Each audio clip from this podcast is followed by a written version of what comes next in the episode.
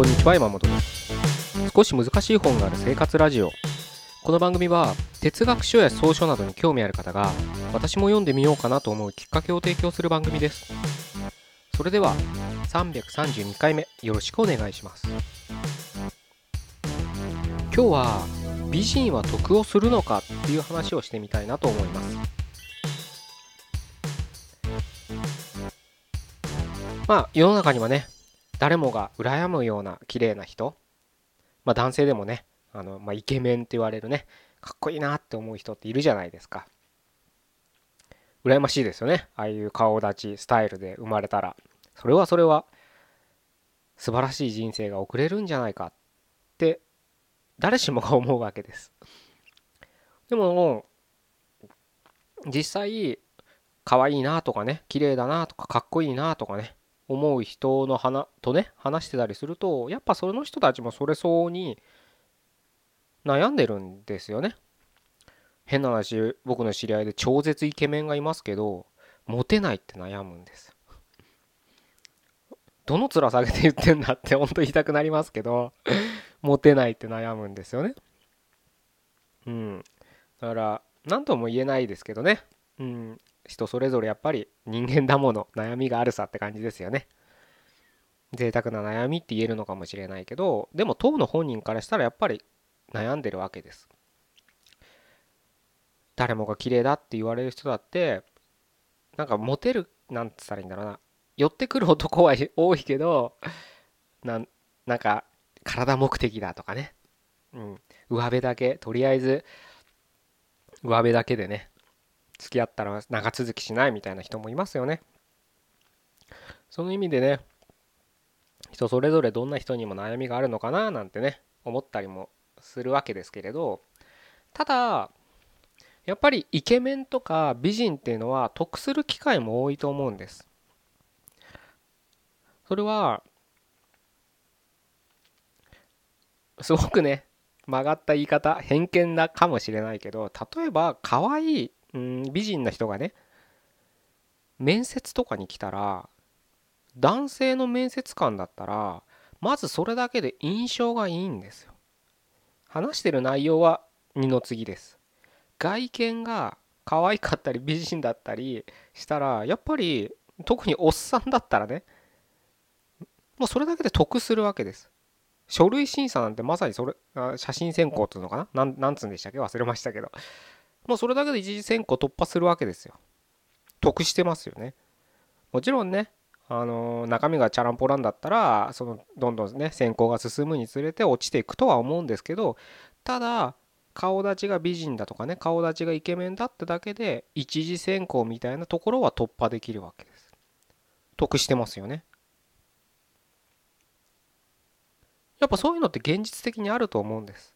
でそういうのをやっぱり僕らは肌身で感じる？何回もそういうところを見てる？からやっぱ美人がいいな。かっこよく生まれたかったな。もうちょっと鼻が高ければ？とか二重がくっきりしてたら？エラがもうちょっとなかったら？とかね。もっと背が高かったら？とかいろいろ思うわけですよね。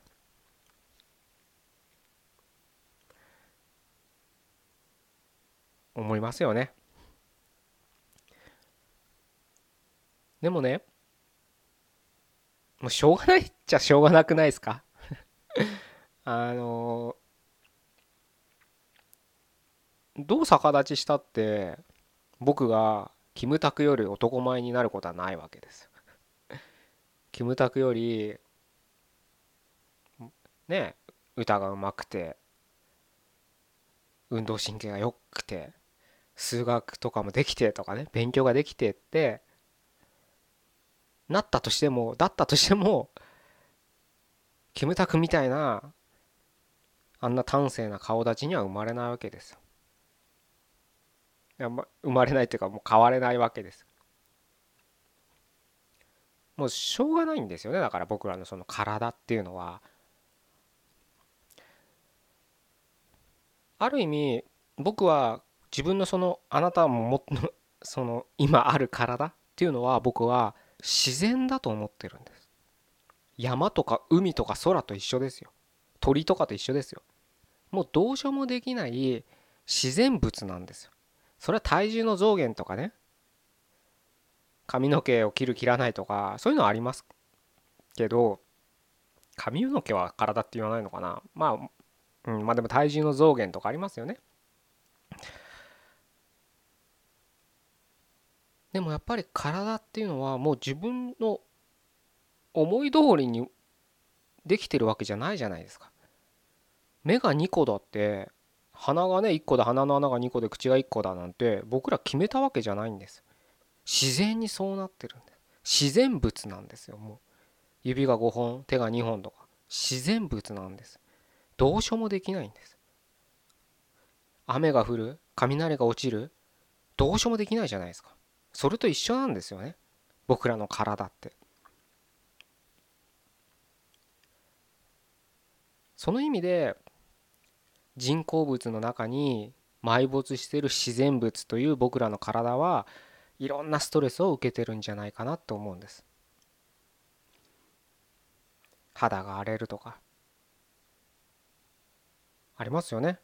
いろいろと。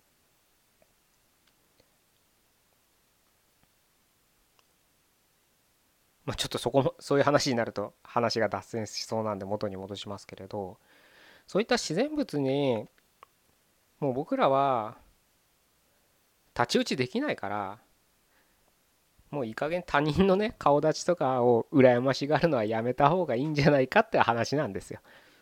まあそれは美しい自然は得をするって話をさっきしましたけどそれはもうしょうがないね。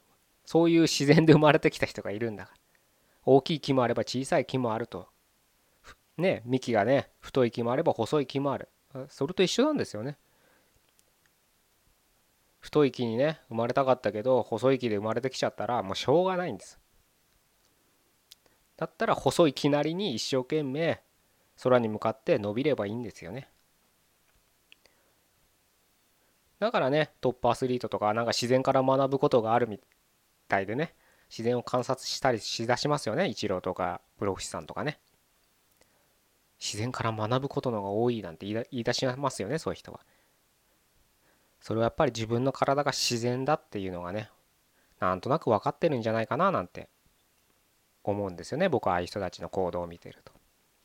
なのでもちろんね隣のね綺麗な木をね羨ましがるのはもう人間だからしょうがないけれどまあそれはそれで自分は自分で、致し方なくね。うん明らかに自分を見ながら上に上に伸びていく努力をすればいいだけじゃなんじゃないかなって思ったりする今日この頃です。もちろん難しいですけどね。こうは言ってもどうしてもいろんな嫉妬心とかね。出ちゃうのが僕らですからまあ難しいっちゃ難しいんですけどまあ知っとくか知っとかないかだけでねだいぶ人生は変わるんじゃないかななんて思ったりもしますので。僕は知るってことはすごく大切なことだと思ってるんですね。まあそれはまたどっか別の機会で昔セミナーやったこともあるんですけれどなぜ知ることが大切なのかみたいなセミナーをやったことがあるんですけどまた、えー、別の形でお伝えできればななんていうふうには思ってますのでまあ機会があればということで今日は終わりたいと思います。それでは332回目ここまでどうもありがとうございました。